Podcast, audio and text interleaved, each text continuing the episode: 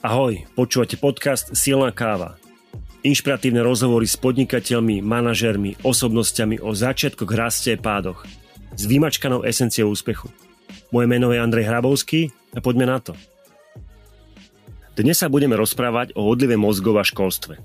Ťažká téma, že? To si uvedomujem.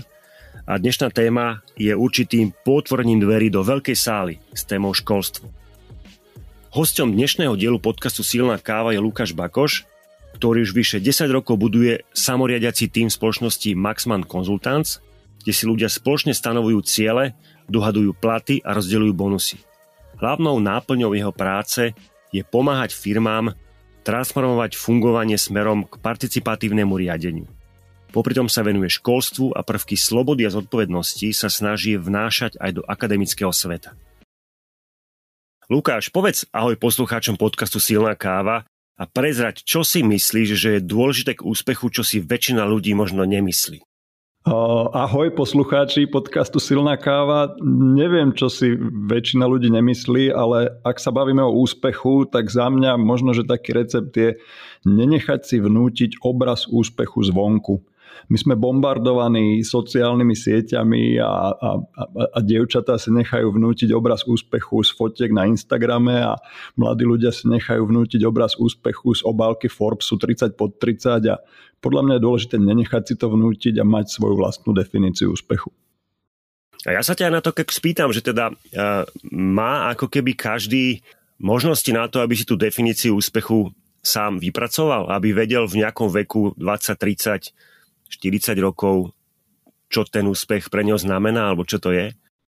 Keď to, to asi záleží od toho, že kým sme obklopení a kto nás inšpiruje a, a ak máme to šťastie, ja neviem, narodiť sa v dobrej rodine a, a, a byť obklopený ľuďmi, ktorí nás podporujú v tom, aby sme si hľadali vlastnú definíciu úspechu, tak je to samozrejme ľahšie.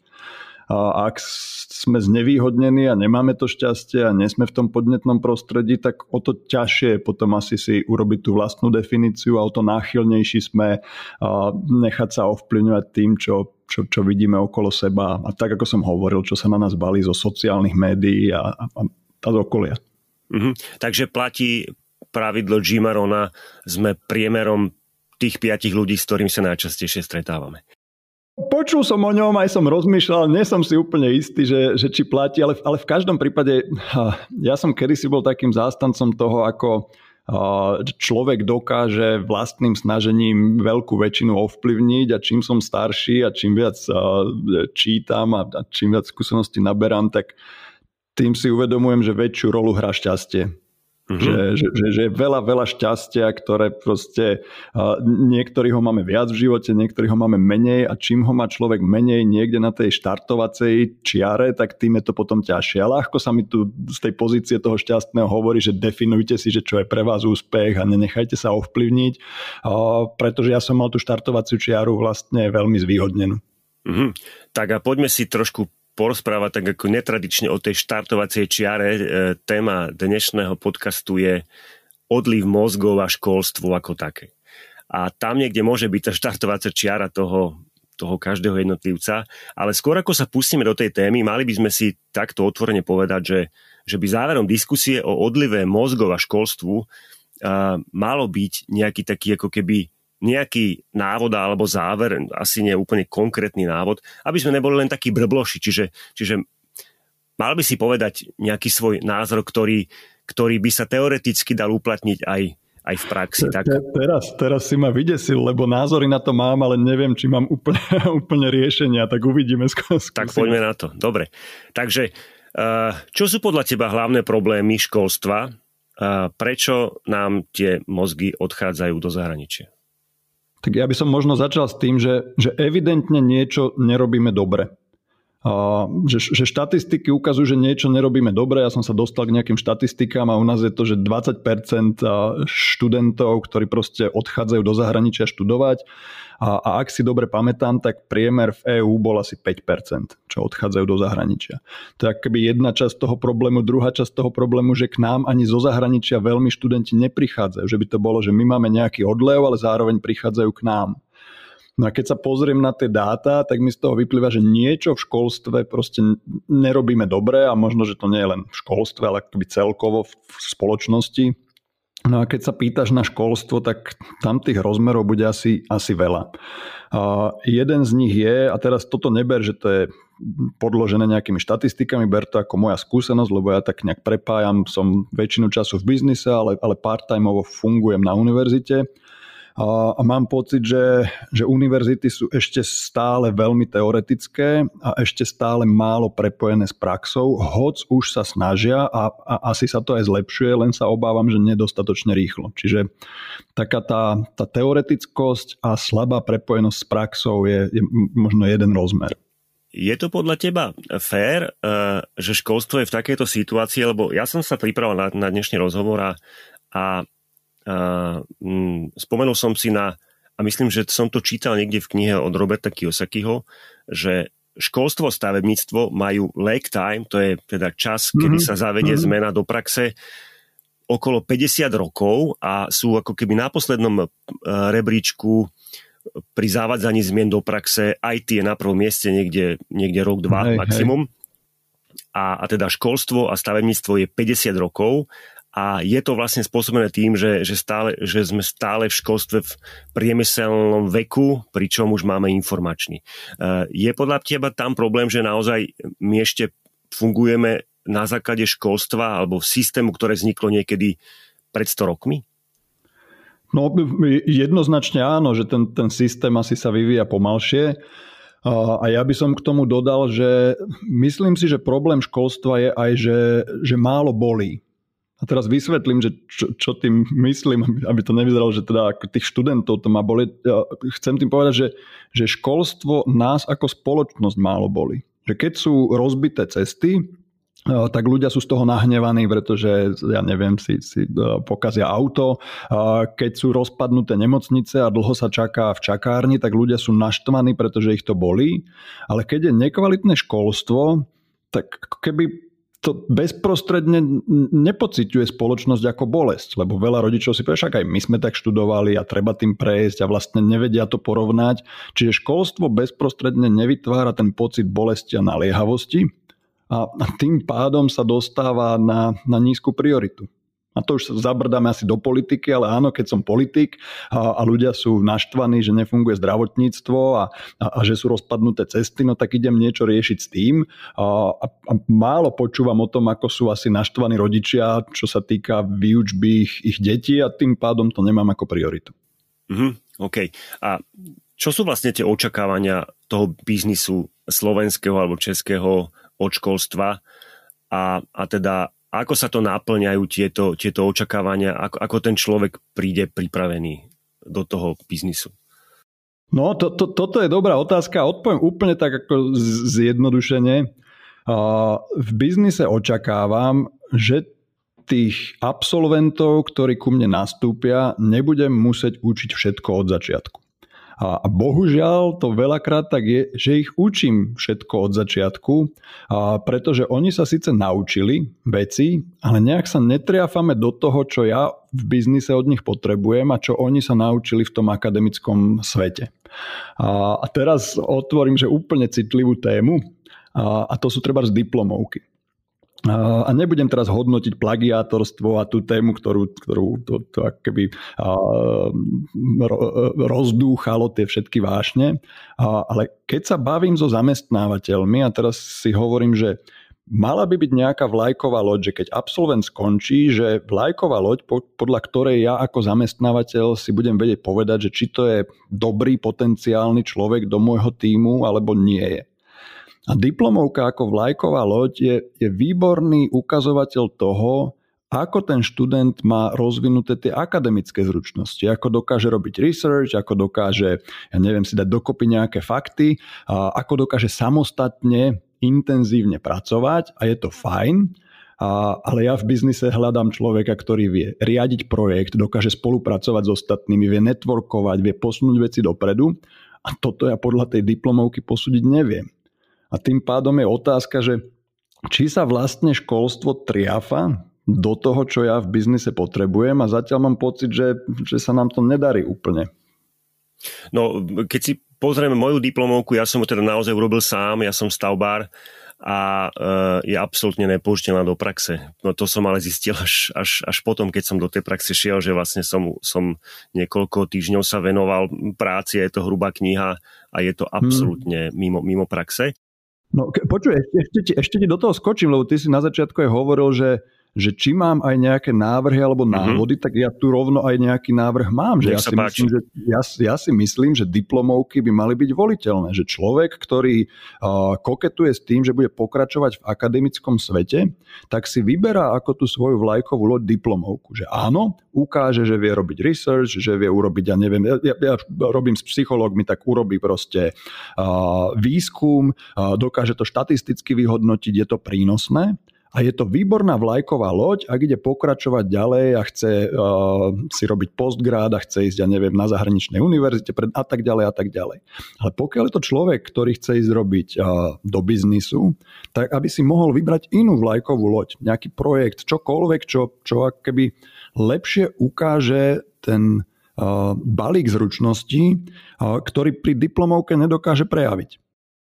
Rozumiem. Ja sa možno ešte vrátim viacej k tomu školstvu a tomu teda prechodu potom, potom, potom do praxe. Ja si osobne myslím, že, že škola učí tých mladých ľudí tie technické veci, ale vôbec ich neučí niečo z oblasti osobného rozvoja a mm-hmm. ne, nevedia mm-hmm. si stanovovať cieľe, ne, nevedia, nevedia ani to, že treba tvrdo pracovať na, na, na niečom, aby to vyšlo. Uh, myslíš, si, že, myslíš si, že aj toto je, toto je ten, ten hlavný dôvod?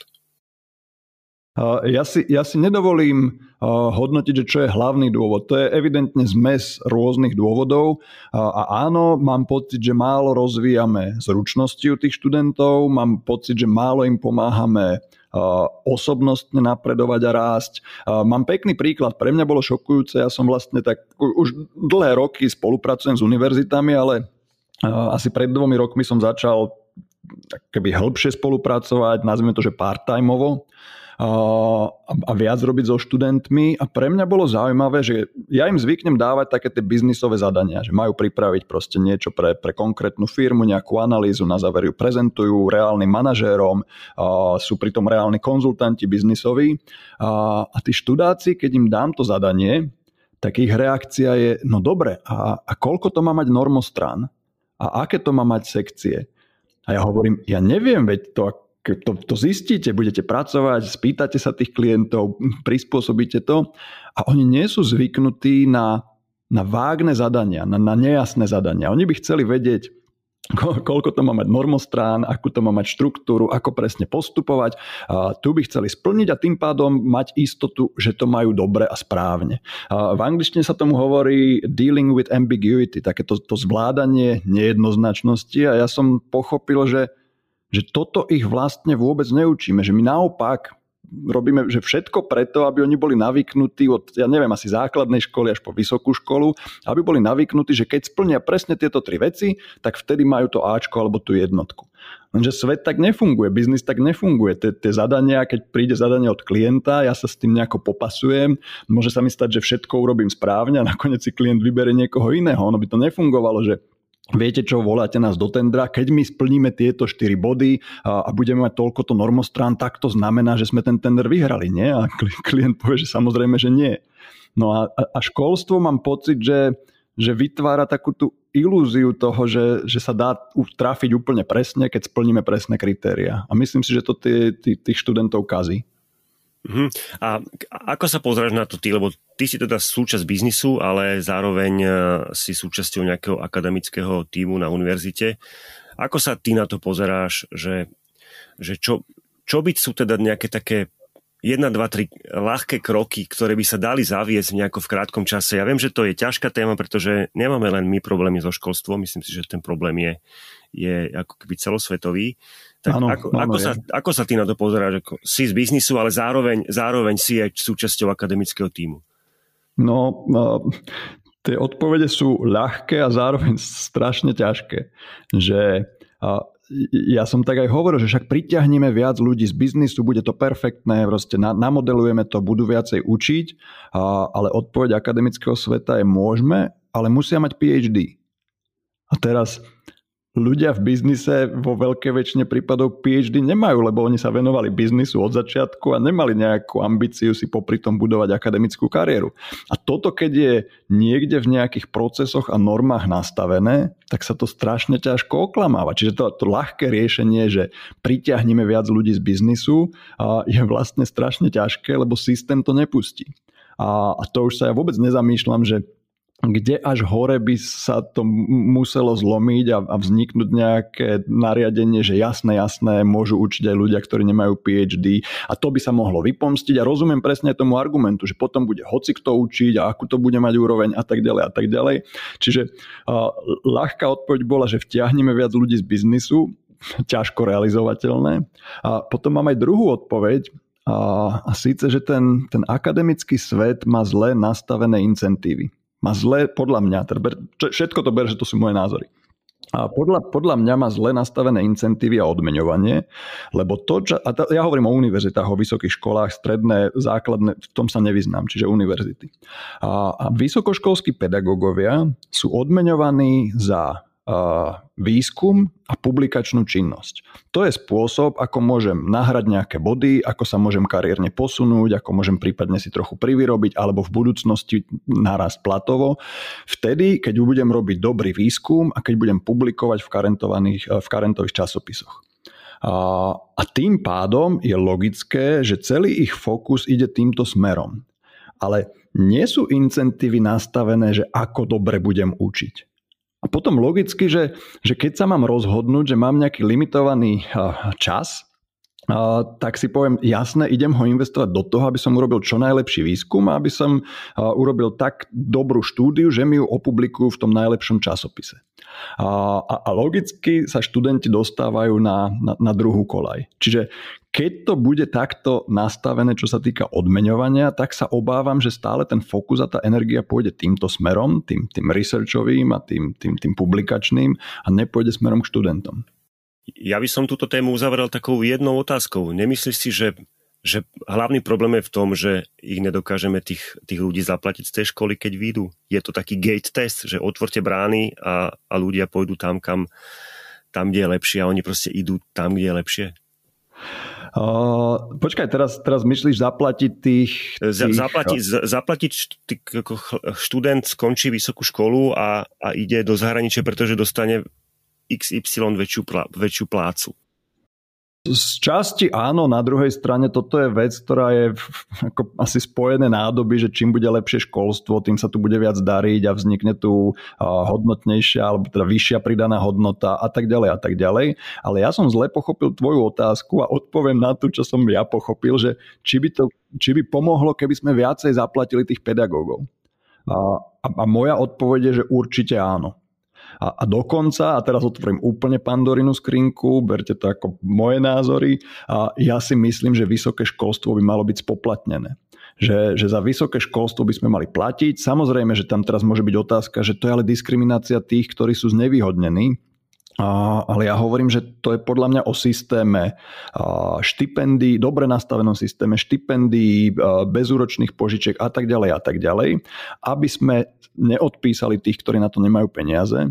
Ale na druhej strane myslím si, že keby vysoké školstvo bolo spoplatnené, tak tam vznikne väčší konkurenčný boj, vyčis, vyčistí sa, že ktoré univerzity majú naozaj pridanú hodnotu potom pre reálny život. A myslím si, že aj študenti by trochu inak pristupovali k tomu školstvu, keby vedeli, že za neho proste cvakajú peniaze. To školstvo aj tak stojí kopu peňazí, len si to neuvedomujeme, lebo oni sa tam dostávajú takým tým, tou, tou oklukou cez naše dane. Takže Ďalšie riešenie za mňa, rozumiem, že asi nepopulárne, kontroverzne, ja by som spoplatnil vysoké školy. Lukáš, ďakujem pekne.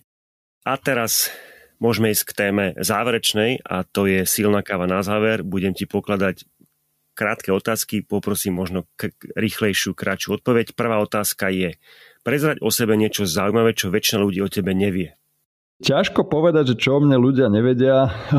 Možno to, že ja som, ja som študoval psychológiu, študoval som biznis, ale chvíľu som študoval aj VŠMU, čiže Vysokú školu muzických umení, dramaturgiu a scenaristiku a odtiaľ ma vyhodili.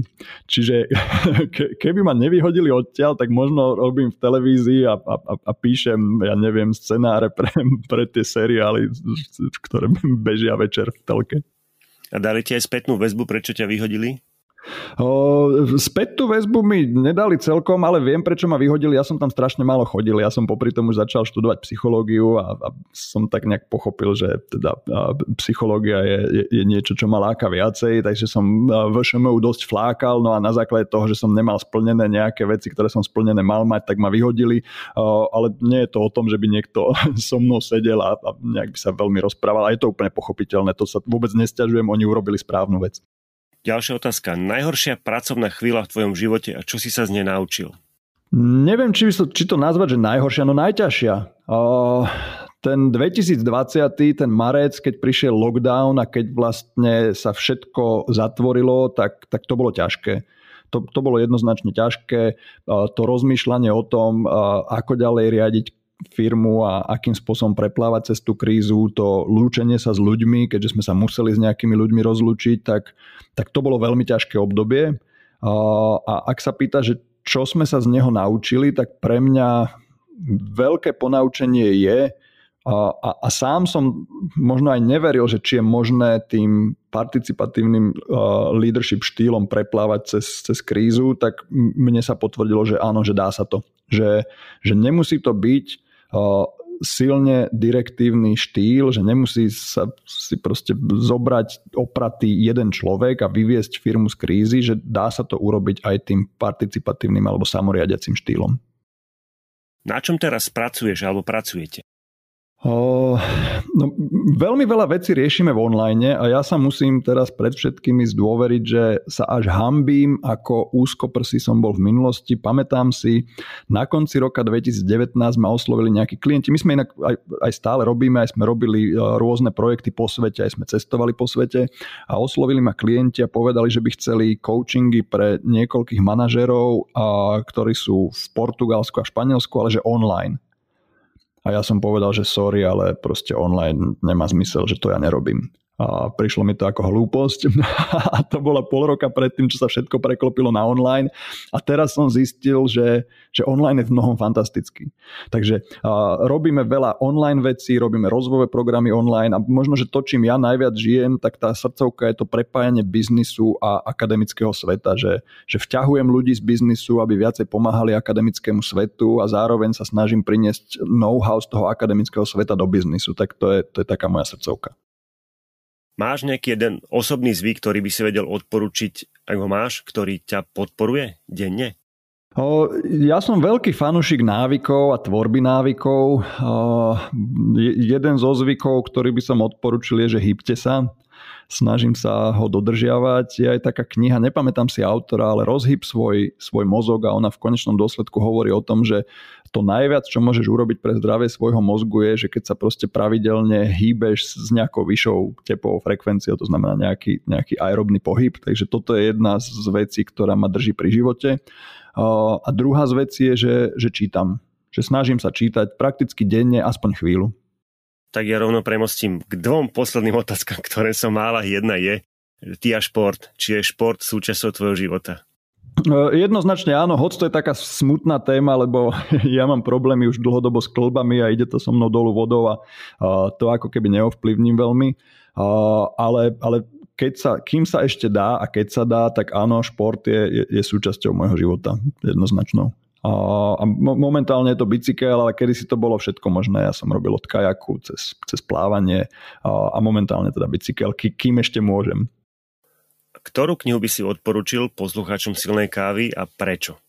Tých kníh je, je veľa, ale uh, počúval som podcast, ktorý si mal s Mišom Meškom a my sa občas stretávame v, v rôznych panelových diskusiách, aj spolupracujeme, pre nich nejaké veci robíme. A, a Mišo odporúčal radikálnu otvorenosť ak si dobre spomínam. A od, od, od Kim Scott. A ja som si povedal, že do Kelu, že je to dobrá kniha, ale podľa mňa je nadhodnotená.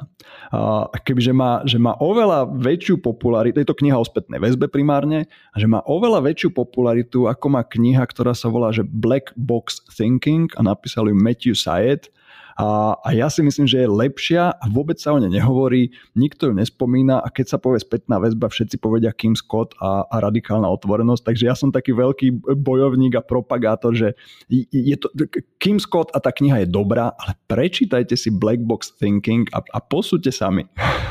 tak som zvedavý, že či to na niekoho zapôsobí. Uh, Lukáš, ja ti veľmi pekne ďakujem. Sme v závere nášho rozhovoru a chcem ti poďakovať, že si s našimi poslucháčmi zdieľal svoje vedomosti o školstve primárne v tejto, v tejto epizóde a že si prezradil potom aj ďalšie hodnotové bomby z personálnej oblasti. Povedz na záver, čo by si chcel vypichnúť, ak by si chcel vypichnúť. Samozrejme, nezabudni povedať, kde ťa alebo vás môžu posluchači nájsť a potom sa maj krásne. No, nájsť nás môžu v Maxmane, to, to si vygooglia, nájdu, nájdu nás na, na web stránke, nájdu nás na, na sociálnych sieťach, sme Maxman Consultants a, a nájdu nás aj fyzicky v Bratislave, čiže ak sa doba zlepší a bude nás chcieť prísť niekto pozrieť, tak, tak nás, vždy tu niekto je, takže nás nájdu. A čo by som chcel vypichnúť na záver? Je to čarovné, ja som včera mal také posedenie so, so študentmi z takého Digital Marketing klubu, a, a oni mi povedali, že prosím ťa, pošli nám jednu vetičku, ktorú by si chcel, aby teda zostala a takéto tvoje hlavné odporúčanie, tak ja tú istú vetu použijem aj tu. A, a ja ju ani neviem dobre preložiť do slovenčiny, ale v angličtine je be a giver. Proste snaž, snažme, sa, snažme sa robiť pre druhých veci a, a svet bude lepší. Lukáš, ďakujem pekne a prajem ti krásny deň. Ahoj. Bolo mi veľkým potešením. Aj tu záverečné epizódy, v ktorej sme mali za mikrofónom Lukáša Bakoša z Maxman Consultants. Rozprávali sme sa o odlive mozgov a školstve. Milí poslucháči, nezabudnite, že vypočuť a doslova prečítať si to najhodnotnejšie z dnešnej epizódy môžete na našom webe silnakava.sk po zadaní mena nášho dnešného hostia do vyhľadávača. A mám pre vás záverečný call to action. Prihláste sa k odberu extra obsahu silnej kávy a získajte šancu vyhrať zaujímavú cenu. Každý týždeň vyžrebujeme jedného z vás a odmena stojí naozaj za to. Viac sa dozviete na webe silnakava.sk alebo kliknite na link vo vašej podcastovej platforme. Link sa volá Prihláste sa k odberu extra obsahu silnej kávy. Podcast Silná káva vám prinášame v spolupráci s hlavným partnerom a tým je Dekra Development trikrát do týždňa. V pondelok, v stredu a v piatok. Ahoj a do počutia pri ďalšej epizóde.